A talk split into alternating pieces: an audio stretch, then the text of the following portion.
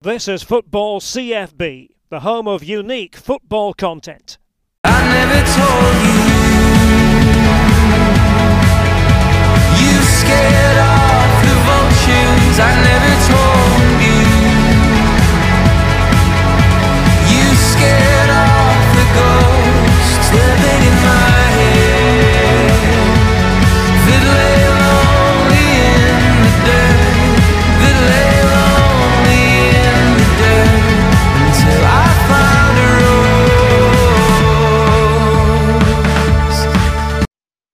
Absolute delight to be joined on CFB as ever by the Associated Press as Rob Harris. Rob covers Premier League football week in, week out. And when it comes to football writing, he's up there with the very, very best. First of all, Rob, how are you? Oh well, since I was going to say, come from week in, week out. Every week rolls into one. Seasons roll into one at the moment. Only a few weeks since I was back from the Champions League final. Well, that's the thing. It's it really is strange in the sense that it's the the last season has literally just ended, and now here we are. It's uh, 2021's upon us, and the first club I want to ask you about um, is Leeds United because obviously they are now in the Premier League again, but they are a club who are synonymous with success in the Premier League over the years and, and, and the old uh, Division One as well. How do you think they'll settle under Bielsa? Because they do like to play a very high intensity brand of football, which I think will work in the Premier League. Well, it's a question of how will it work against more established Premier League teams, and w- will Bielsa stick to those principles? Will he have Plan Bs, and will he actually revise his way of doing things? It's very hard to imagine if he's, you know, wanted to go about things through the blueprint as he envisages. Um, obviously, you're always looking for these promoted teams. Do they have the goals in them? And you know, they've signed Rodrigo. He's not the most prolific of scorers, but I think that is going to be essential. And also, how, how do they cope with the season. We know how demanding uh, Bielsa can be. I mean, interestingly, I did have a chance in recent weeks to sit down with the uh, Leeds owner. Yes, face to face rather than on a Zoom, which is quite unprecedented at the moment. Um, he's um, Andrea uh, Radrizzani, and there was none of the excessive sort of uh, ambition of the past in terms of be, going beyond their means. For him, it's very much about just surviving in the Premier League for two years and then sort of looking beyond that what can be achieved very much about you know banking a couple of years of premier league money first Well, as you say, that's that's the sensible approach I think Leeds have to take, and it's refreshing to hear that they are taking that approach compared to the, the crazy transfer fees of of eras gone by, and just staying on that that survival element of the Premier League this season. I- think a couple of the teams I worry about, um, Aston Villa, obviously were down there last season. Brighton, can Graham Potter sustain that? And the, the club I want to ask you about next, Rob, is, is Burnley. Now, I'm, I'm not for one minute saying Burnley, Burnley will be relegated, but I just feel that Sean Dyche does an incredible job year in, year out, but he, he seems to always have a wee bit of a frustration when it comes to the club backing him in the transfer market. Do you think this could be the season that they are maybe in more danger of a relegation battle without maybe going down? The fact they've only signed basically a third choice goalkeeper hasn't given Sean Dyche the reinforcements perhaps he'd be looking for. Perhaps amazing to think he is now the longest serving manager in the Premier League. And when does it become the moment to seek a new challenge? Which sort of club would actually come in for him at the moment? You know, there's always that risk of, you know, the reputation being hit by some particularly damaging moments. But for all the sort of sort of sense of gloom there was maybe at times around him last season, the fact they did still finish 10th is pretty impressive for a team that isn't going out and spending heavily and has a very sort of tight budget. The question is just how ambitious are you as a club? At at what point do you go beyond just sort of sticking in the Premier League, collecting the cash and securing the future? But in many ways, by doing so, you are safeguarding the uh, the livelihood of the club and the the ability to sort of plan for the uh, the long term. And you know, I, I think it could be a struggle for them this season. Uh, you know, certainly a busy one for Nick Pope and goal. Absolutely, and, and in terms of a, a busy season for goalkeepers and defenders, I think Crystal Palace could have their work cut out in the sense that after lockdown last season, um, they they weren't entirely convincing for me. I know they've added a few um, younger players to the squad, which could be exactly what they need to freshen things up. but you just feel that Zaha, this is going to be the summer that he goes. Um, he, he's not been shy about telling telling the supporters and the press that's what he wants to do. I just worry about them if, if the signings like Eze don't settle, that they could be in for a long, tough season as well. You wonder if has Zaha missed his moment to get the move. You know, obviously Pat Palace was so desperate to keep him, and perhaps in terms of a fee that Palace would want for him, will clubs be willing to pay that now? Do they see him necessarily as that um, big star worth paying the, you know the huge amounts for? I mean, when we saw him go to Manchester United and return, it was a bit of a, a chastening moment, but he did recover his um, standing, and you know you thought at one stage he could get a move to a big club again. Obviously, Spurs were in for him for quite a time, and you know, clubs are obviously being a lot more cautious now with how they do invest the money. Obviously, a boost for Roy Hodgson is the fact he does have Batshuayi back in on loan from Chelsea, but um, you know they haven't now been able to um, break into the top half for five years. So it's um, you know quite a, uh, a challenge. Obviously, Roy Hodgson still there now. The, the you know the oldest manager in the, the Premier League, showing no sign of wanting to head into retirement in his seventies. And you know it's, it's another club you look at. Actually, what would what, what is their ambition? And you know they do have ownership that often looking to bring in fresh investment. Potentially, do they stay at the club? And so you know, while they are established, I think those final weeks of the season after lockdown do create those questions over over you know their um, their ability to, to push up this season as well.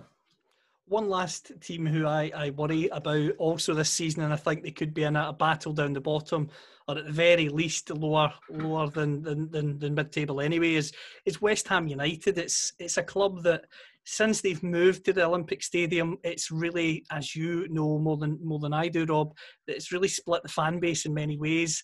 I think David Moyes coming back to the club was something that I think fans accepted, but reluctantly, very reluctantly accepted. And now you're looking at them this summer, and, and again, they're another club, as, as we've echoed with Palace already. What's the ambition at West Ham? I mean, they've let one of their best prospects join West Brom and, and Diangana as well. And the fact that Martin Noble, as captain, spoke out about it just really showed the discontent and his own determination to ensure the fans do know that he's unhappy with the situation. David Moyes was not a popular uh, recruit, you know, when he was brought back. And, you know, the question is, is he the long-term manager who can really provide some stability and ambition? Because, you know, the club talks about the status having the big stadium, 60,000 seats, and there's been uh, some refreshing of the configuration. So the seats aren't as far away from the pitch now. There's just no fans to actually um, sit in them. And they think themselves as a big club in terms of size of stadium and, and their standing, but they're just not achieving anything at the moment in terms of um, standing out. And perhaps they're seeing clubs that they would view as below them in terms of status, you know, far exceeding what they are managing to. Whether you're looking at Sheffield United um, last season, and even Wolves, the manage they the way they have managed to um, you know establish themselves in the top half of the European run last season. Although the fact it's uh, you know forged on so many links to Jorge Mendes and uh, the Portuguese connections is uh, another matter. Mean, probably, probably disappointing for West Ham. I, last time I was actually there at the Olympic Stadium was that big win over uh, Chelsea in um, yeah, it was June or July now, past the, the restart moment and you know one of those big moments for them. It would been great to have the fans in, perhaps be a moment to, to lift the atmosphere and lift the mood. But of course, empty stadium still. That's how it uh, resumes again, and probably helps West Ham actually to to help to quell some of that uh, simmering uh, dis- discontent amongst the fan base. I, I agree with that, Rob, absolutely. And it'll be interesting to see how they start. And maybe, just maybe, having no fans to, to start will help them because the pressure that maybe would be put under them by a, a, full house who are a bit frustrated won't be there when they're watching at home. Into the top half, I've got to ask you about Tottenham Hotspur, Jose Mourinho. He's added Højbjerg, who I think is a good signing. He's added Doherty, who I think is a good signing. He said that he wants a striker to come in as well.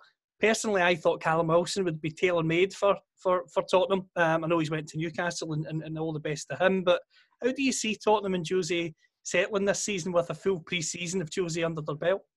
Whereas that long-term struggle to actually find a decent backup to Harry Kane, and we do see he does have these injury layoffs during seasons that do suddenly create this alarm around Spurs. The fan, there is this sudden fear about the goals drying up, and they were one of the teams helped most by the uh, 100-day shutdown. The fact not only Kane returned by mid-June, but also Son Heung-min as well.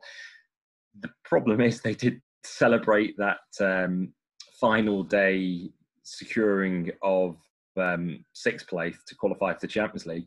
The problem was, of course, Arsenal went on and won the FA Cup, so now they're stuck with potentially two Europa League qualifiers away in Europe now this month. It's absolutely crowded, uh, congested couple of months, and you can see Jose Mourinho already grumbling about um, the workload on his players and the, you know the early uh, struggles for them.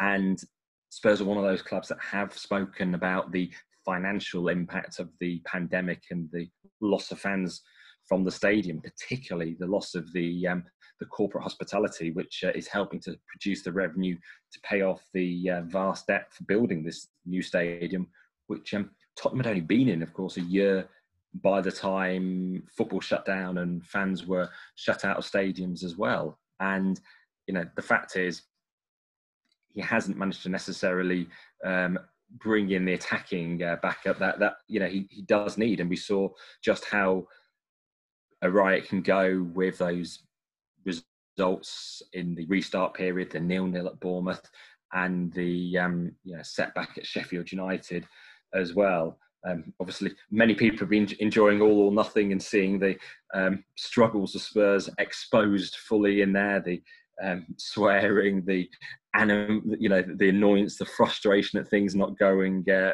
well at all. Um, without giving any uh, too many spoilers away for anyone who doesn't quite reach the end of the series yet, but you do see champagne being drunk in the final episode, although perhaps it wasn't that much to celebrate. I'm going to be interested to, to, see that final episode, Rob. I have to say, um, we've talked about Wolves briefly. I want to talk to you about two clubs that are very ambitious in terms of trying to break into that so-called Big Six, and those clubs are Everton and, and Leicester.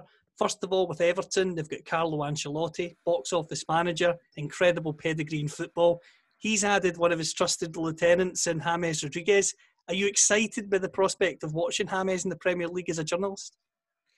Still excited by the uh, narrative of him joining such a big signing, but it also reminds us of perhaps how far he's fallen. Would he be joining Everton if he was still the same James that uh, Real Madrid decided to sign in uh, 2014? Um, I was actually there in the uh, stadium in Rio when he scored that wonder goal. Um, um, you know, against Uruguay, uh, a moment that really lit up the uh, the stadium. And uh, you know, I think we thought then, wow, this is a global superstar on the uh, on the rise and getting that big move, which just never really worked out. Um, you know, Ancelotti was Real Madrid manager at the time. He um, was gone soon afterwards. Then obviously got the move to Bayern when uh, uh, Ancelotti was there and now you you know you see the the excitement that he's got in terms of uh, joining the club and you know you do look at it maybe almost like a Pogba to United signing now we all think of United of course being a mega club but actually when Pogba joined it was almost like you know he was somehow bigger than the club in, in, in some regards, you know, social media uh, as well. Certainly, we get that with James at uh, Everton. He's got far greater following uh, on the social media platforms than the club itself, and they've already put. I think I've seen advertising in Times Square on the electronic board. So certainly he's uh, someone to raise the status of the club. He just has to start, um, you know, d- delivering uh, on the pitch as well. What dynamism can he can he add into the uh, you know into the midfield? Can he actually get them pushing higher at the table? But let's give credit to Ancelotti. You know, when he did join last year, you know, they were better, you know, they were in a relegation scrap and then to, to climb up to 12 meant, you know, there was a certain calmness towards the end of the season that we didn't uh, see earlier on. It definitely will be interesting to, to, to see Everton this season and the progression based on the signings. The next side that I mentioned there, of course, is Leicester. Now, obviously, as you know, Rob, I, am based in Scotland. Um, I watched Brendan Rodgers at Celtic. He was very impressive, especially in that first season with the, the Invincible season. However, towards the end of his time at Celtic, he was getting very frustrated with a lack of business and, and statement signings that he felt could take the club on to the next level.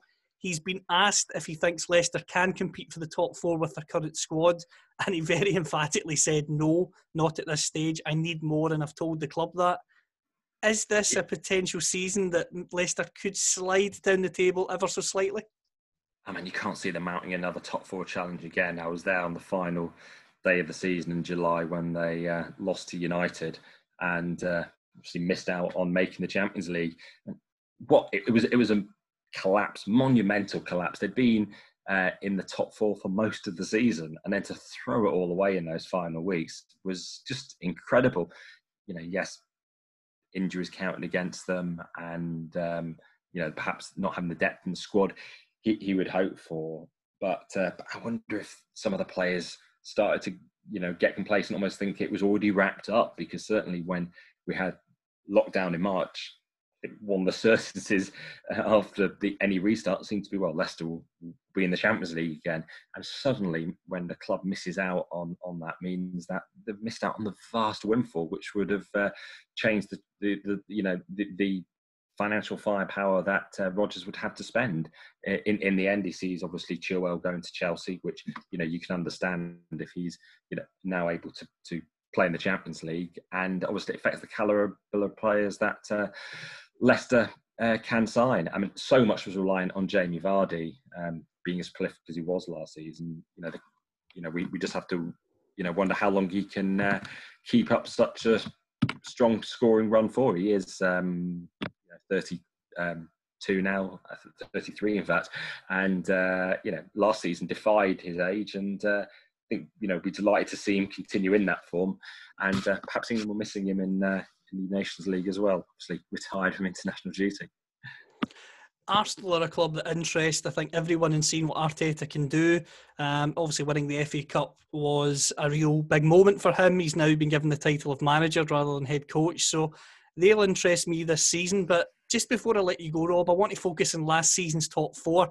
First, first of all, in Chelsea, they've made a, a, an array of very impressive signings on paper but at the same time, is there a worry at all from you that they'll take time to settle and it won't be as as as gelled as as as fluid as, as you'd expect on maybe a football manager if you sign all those players in one go?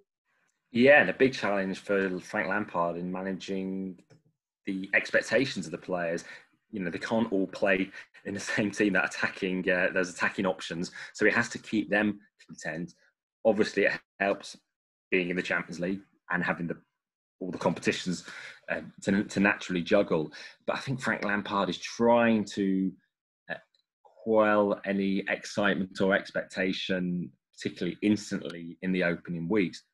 The problem is when you've spent uh, 200 million pounds, so the club is going to want results on the pitch pretty quickly, and this is about more than just scraping into the top four. This is about actually challenging Liverpool and City for the title because he's certainly been backed by the club after they um, were hampered last season by the transfer ban. Now, you know, he really is um, able to have this sort of the additional resources. Perhaps he, um, he, you know, he lacked last season at times, but those concerns obviously were uh, at the back. He does have Chilwell. He's got Thiago Silva, who is getting on a fair bit, but he perhaps provides that experience that was lacking at times when we saw them, things like the defeat at West Ham. But of course, you know, one of the big unresolved issues is still um, with Kepa in goal and uh, how he deals with that situation and uh, how potentially they find a buyer for uh, one of their biggest earners who just isn't performing and uh, more so can be a potential liability at times to, to go from Chelsea to Manchester United. United have kept all their their top talents. They've added uh, Donny van de Beek. Obviously, they're looking to add more. Jadon Sancho's saga has sort of rumbled on for a period. It looks as if it's getting closer. Do you think if United can add Sancho and another defender, that they could challenge um, City and Liverpool in any way, or do you think really they're looking to be third or fourth this season? Well, of course, so much will come down to how many penalties they get again this season, which was the theme obviously last year, just always there, uh, getting uh, the good fortune. Uh, obviously, we're going to have VAR uh, implemented in a different way this season. How that will affect United, we're going to see them, the referees going over to the uh, review area, as they call it, far more to actually check the replays uh, for themselves also encroachment being uh, more closely studied on penalties.